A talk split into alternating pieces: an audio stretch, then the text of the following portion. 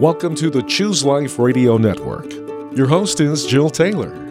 Every week, we bring you a candid conversation with someone who's making a difference for the cause of life. And now, here's Jill to introduce today's guest on Choose Life Radio.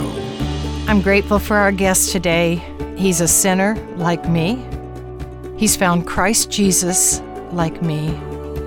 And he's doing a mighty work with pregnancy centers around this continent. Welcome to Choose Life Radio. I'm Jill Taylor, your host, and this is Dr. Anthony Levatino joining us today. Thank you. We're glad you're here. So, may I call you Anthony? Absolutely. okay. Anthony, tell me a little bit about your story. I graduated from medical school in 1976. And if you asked me at the time how I felt about the abortion issue, I wouldn't have hesitated for a second to tell you I was pro choice. This was a decision between a woman, her doctor, and no one, including the baby's father, had anyone to, anything to say about it. A lot of people identify themselves as pro life or pro choice, but for many people, it doesn't impact them personally. But when you're an obstetrician gynecologist and you say you're pro choice, this isn't just some vague political position.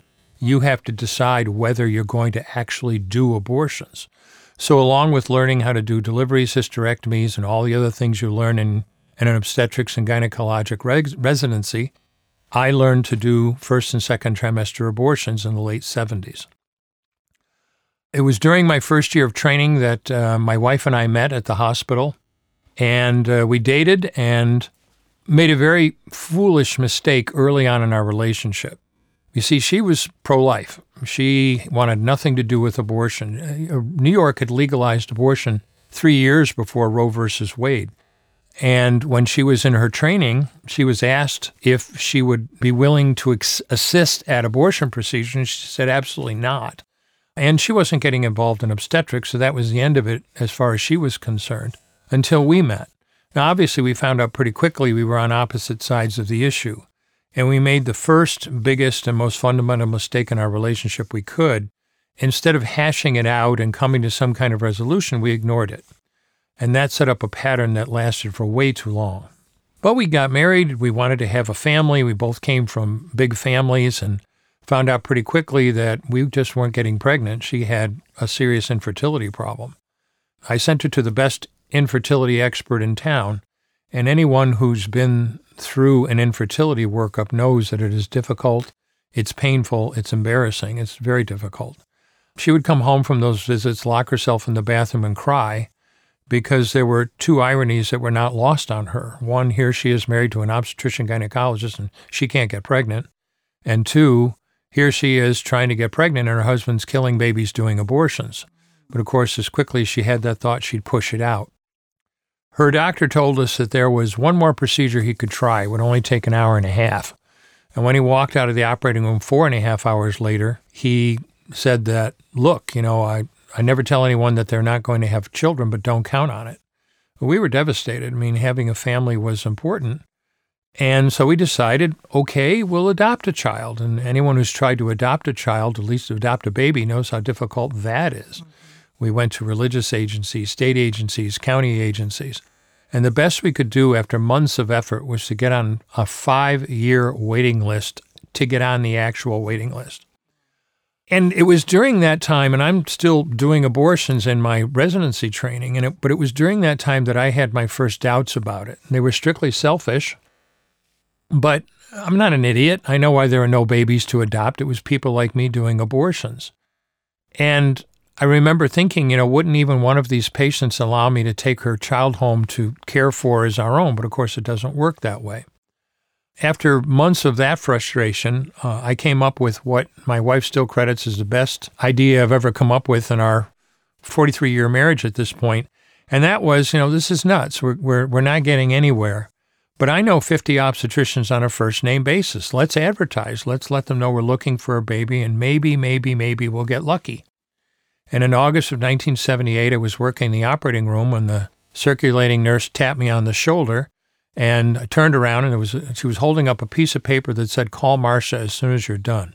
Now, Marcia was the head of social services at our hospital, and she's one of the people that I talked to. It's all the note said, but I knew what it meant. And sure enough, she informed me there was a 15 year old girl in labor in the delivery room who had had no prenatal care. The first time she saw a doctor was the day before. But she's doing well. She appears healthy. The baby seems to be healthy. She wants to give her baby up for adoption. Are you interested? Well, of course I was interested. I remembered staring at the face of the telephone to call my wife with this news and know that I was just seven digits away from becoming a father. And literally, by the grace of God, we were able to adopt a little girl that we named Heather in August of 1978. Super, we have a baby. And as sometimes happen, after all the years and tears and all the effort, once we had a baby, my wife got pregnant the very next month, and our son Sean was born in July of 1979. uh, Heather and Sean were just about 10 months apart. Wow. As somebody joked, you know, Irish babies. but anyway, um, this is great. I've got a son and a daughter now, and any doubts I had about abortion simply evaporated, and I went to business as usual. Hmm. We went down to the west coast of Florida for a year, found out that a young couple with young kids didn't belong in a retirement community, and then moved back to upstate New York, and I set up practice with a physician that I had trained with. Now, Bill and I were practiced abortionists, and we were not running an abortion clinic. It was just a regular OBGYN office like most women have been to. But abortion was a part of our practice, and those of us in the abortion industry in the early 80s were looking for a better method of second trimester abortion. We were doing saline abortions before that, and I won't get into them, but suffice it to say, these women had to go through labor. And it would take anywhere from 8 to 36 hours for them to abort their usually dead children. And it was very difficult on patients. It was very expensive. It was because of the prolonged hospital stays, and frankly, it wasn't. It was a pretty dangerous procedure. We wanted a method of second trimester abortion like first trimester abortions, where the patient would go to sleep and when she woke up, it would all be over. And that's when D&E abortions, so-called dismemberment abortions, were developed. No one else, even though there were a lot of abortionists in Albany, no one else would touch that procedure. And we saw an opportunity, so we trained ourselves to do these second trimester D&E abortions. And we were getting referrals from other physicians to do these abortions for, on their patients. As I said, abortion was only a small part of our practice. But over the next four years, I did 1,200 abortions, including over 100 second trimester D&E abortions up to 23 weeks. I mean, 23 weeks is more than halfway through pregnancy, give you an idea of what we're talking about. But life's good, you know, the kids are growing and we're finally making some money, we can afford a home, and everything seemed just fine until June 23rd, 1984. June 23rd was a Saturday. It was a beautiful day in Albany. Heather was exactly two months away from her sixth birthday. Sean was just a few days away from his fifth birthday. And, you know, I was on call that day. It wasn't very busy, so made rounds and then basically got to spend the rest of the day with my family. We took the kids to an amusement park. We had dinner together, an ordinary day. And we had friends come over for cake and coffee that evening. And when we were talking with our friends that evening, we heard the screech of brakes out in front of our house. The kids had gone out on the road, and Heather had been hit by a car. She was a mess. I'm a doctor. I'm supposed to be able to save people's lives. My wife was an intensive care nurse. This is our work. We did everything we could, but it made absolutely no difference, and she literally died in our arms in the back of an ambulance that night. Now, anyone listening who has kids may think they have some idea of what that might feel like. If you haven't been through this yourself, you have no idea what it feels like. I hope you never find out. But what do you do after a disaster? I mean, you bury your child, you take some time off, and then you try to get into your life again. And I don't know, remember exactly how long it was, but I showed up at OR number nine at Albany Medical Center to do a second trimester D&E abortion, like just like I had over a hundred times before that. I wasn't thinking of this as anything unusual. This was routine, and I had other things on my mind. And I talked about this being a dismemberment abortion, and I won't go into detail, but trust me, you have to literally tear a living human being to pieces, and that's what a D&E abortion is. That's what all suction or surgical abortions are. You mentioned the word suction. You're having to account for every piece of that child. Absolutely. When you're done with that procedure, you have to make sure that you get two arms, two legs, and all the pieces. Because if you don't, your patient will come back infected, bleeding, or dead. Well, I started that abortion and I literally tore out an arm or a leg, and I just stared at it in the clamp and I got sick. But you know, as I said, as you as you brought out, once you start an abortion, you can't stop. You've got to finish it, and I did. And for the first time in my career, I really truly looked for the first time at that pile of body parts. And I didn't see her wonderful right to choose. And we were making $800 a procedure, and this was in 1984. That's the equivalent of $2,200 today. And I used to make that money perfectly legally in 15 minutes. But I didn't see her wonderful right to choose, and I didn't see the, the money I just made in 15 minutes, and I didn't see what a wonderful doctor I was helping her with a problem. All I could see was somebody's son or daughter. And that's what started me on the road to getting away from the abortion practice entirely. Do you think, Anthony, that losing your daughter hardened your heart, took away feelings of ending the lives of the unborn, where you really just felt like life is over for me in so many ways? Not right away. I mean, I was dedicated to this. As I said, I was pro choice. And I felt bad after that abortion, but I knew why I felt bad, and I'll feel better, you know, as time goes by. You connected Um, it to just your like pain. I got used to it in the first place. Right. I mean, the first time you do that procedure, it's like, oh my God. I mean, even though I was used to doing first trimester abortions, the second trimester abortion is, let's just say, quite an experience. But you can get used to anything. Before we go to a break, which is coming up really fast for us, would you share about the body of Christ, the church? I've been very concerned about the fact that so many people in the church do not understand the story you just told. They accept the fact that it's legal and if their child needs to have an abortion, then she should have an abortion. It's it's her choice.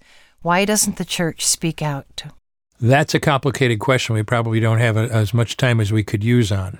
First, it depends on which church you're in. And even then, there are inconsistencies. I met Bernard Nathanson many years ago, and many people know that name.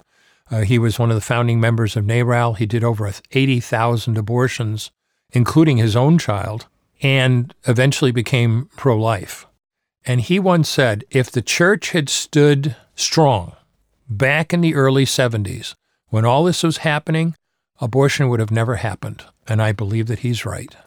We're going to take a quick break and come right back to converse more with Dr. Anthony Levatino on Choose Life Radio.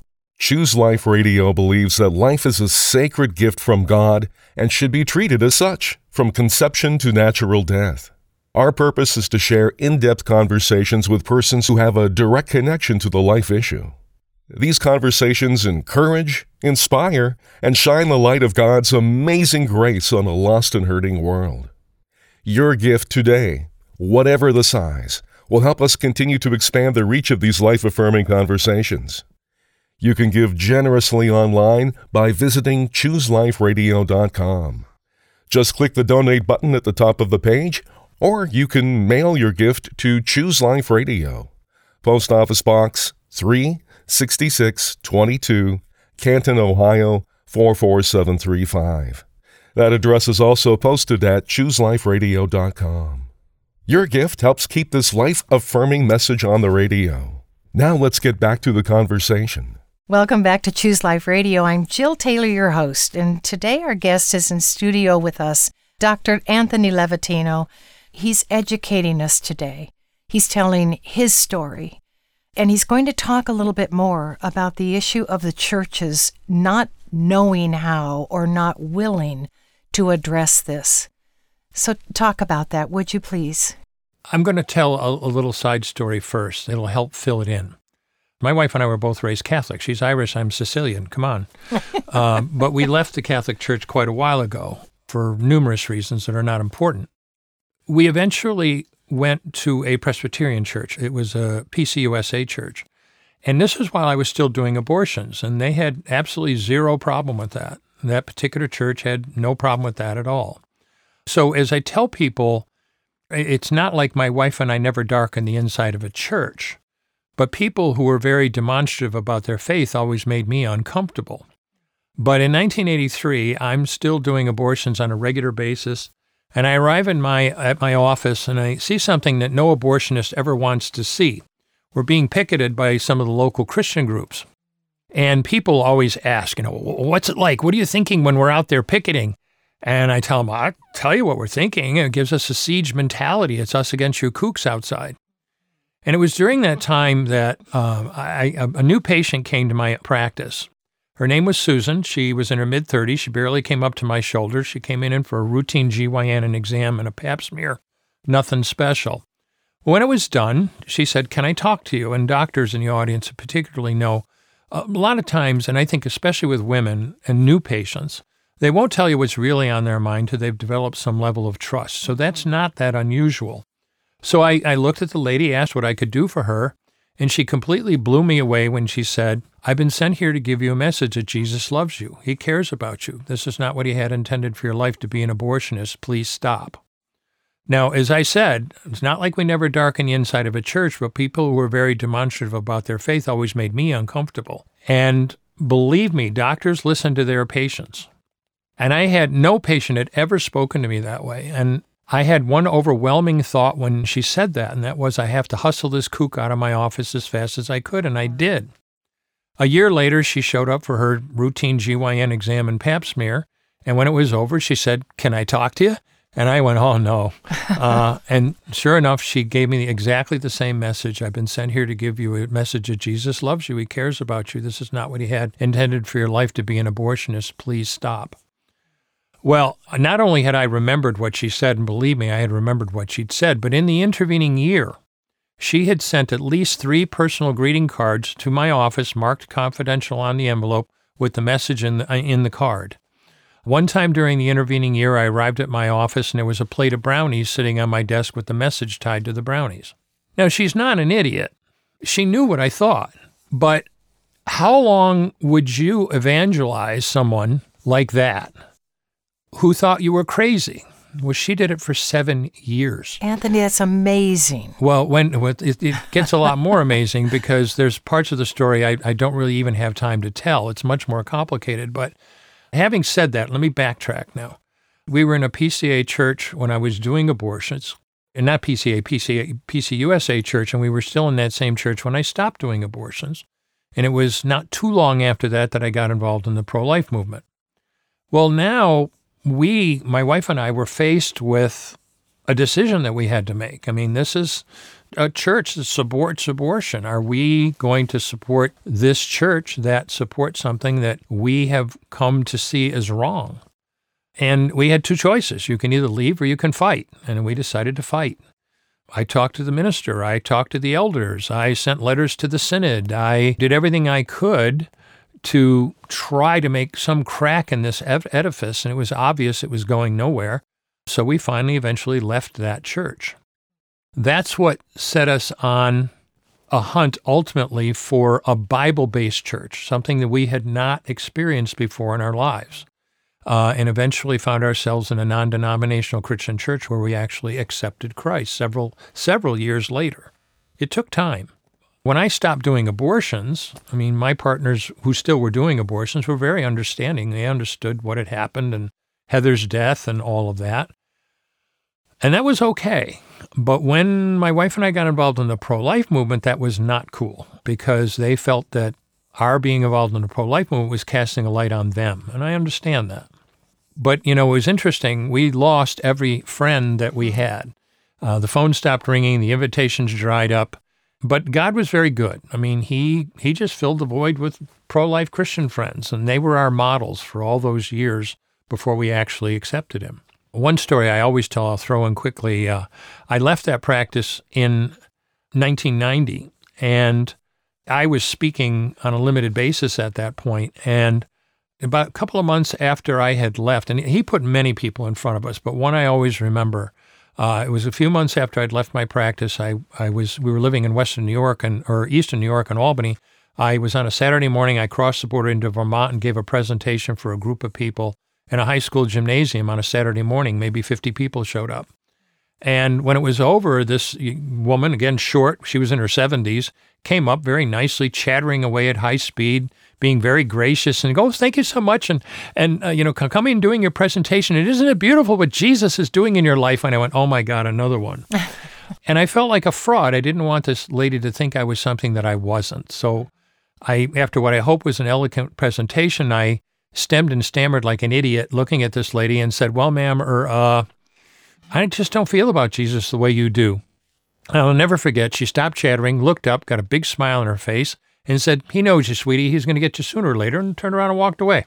And it was very soon after that that we did, as I said, find ourselves, we deliberately went out and found ourselves a Bible based, Bible believing church that we accepted Christ in. This brings us back to Susan, because the minister who brought us the last little bit of that journey knew nothing of any of this. Uh, he just was very experienced, and he said, You know, in my experience, a lot of people help you on the road to Christ. Wouldn't it be nice to go back and thank them? And I thought of Susan right away. As I said, she'd been keeping up her one woman war for seven years and asked her out to lunch and found out then that she was one of those people picketing my office in 1983, seven years before. I, I would have never understood it before, but I understood it now when she says, I can't explain it. I just felt very strongly that I was to deliver that message to you. And I didn't want to patronize an abortionist, but I felt very strongly that I was meant to do that. So I did. And she kept it up all those years. And prayed for you, I'm sure. I mean, absolutely. Absolutely. We're seeing the end of the 40 Days for Life and for this season, and it'll happen twice a year. And it's a really well run organization. They're careful about the signs they have, they're as polite as they can be. And what you have to hope is you don't have some extra people come on who want to shout and scream at them. But I think that the idea that there is someone standing there saying, I'm, I'm here to talk, I'm here to tell you my story. If you just listen, I'll tell you what hurt me when I had the abortion. That's a very powerful thing, and I I'm glad you had those people, even though they were driving you crazy. I'm glad that you were touched by them.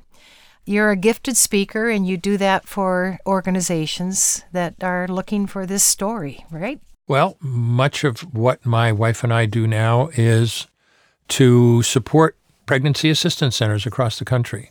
Uh, many people don't realize, I mean, as bad as the abortion situation is, there are more pregnancy assistance centers across this country than there are abortion clinics. And they really provide a place where men and women can go, get a free pregnancy test, many times get uh, sexually transmitted disease testing, get an ultrasound and actually see their baby. Ultrasound is so important because it's been shown again and again that if a, a woman who's pregnant and is not sure about an abortion decision sees her baby on a television screen, she bonds. All of a sudden, it's not just some vague thing. That's my son or daughter. And the vast majority of them will not abort afterwards. And interestingly, if dad sees the baby on the screen, even fewer of them end up with an abortion. So the pregnancy centers are so critical in terms of providing support to people, giving them real choices in terms of their pregnancy, and not just having abortion be the only choice. And most of those centers are Christian based. And many times, these men and women are also hearing the gospel for the first time. Yeah, I just wanted to ask you about that. A woman who has had an abortion or is determined to have an abortion, how do you weave Christ into that? How can the church do a better job in that area? How do I weave that in? That's an interesting question because, see, even as a Christian physician, I would not be talking religiously in my practice. On the other hand, I'm frequently asked, What do you say then? And I will refer them to the pregnancy center, of course, mm. because they're going to get that there. But from my standpoint, a couple of things. Uh, you're always hearing, you know, well, it's just an embryo or it's just a fetus. Well, yeah, those are scientifically correct terms, but the way that the other side's using them is to denigrate that human being, to make it sound like it's something less than it is. I will use the term baby, but more frequently, and especially when I'm talking to patients, I use the term that is 100% correct absolutely all the time, no matter what stage of gestation we're talking about. This is your son or daughter. And the basic message is I know that you're under tremendous stress and don't ever, ever talk about an abortion being convenient. There's mm-hmm. nothing convenient no. about pregnancy and there's nothing convenient about abortion. I said, but I know you're under tremendous stress. But no matter what your financial situation, no matter what your family situation, and I know you're scared, But there is one thing you can give your son or daughter that no one else can, and that is a chance to live. I don't know how this happens so fast, but we're running out of time together.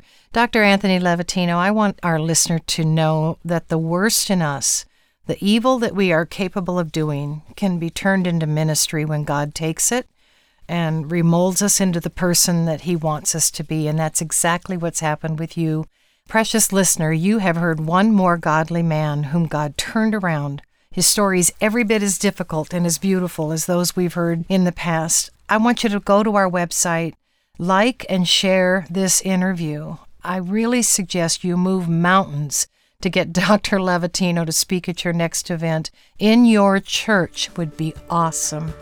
Thank you so much, Dr. Anthony Levatino, for being with us today. You're very welcome. Thank you.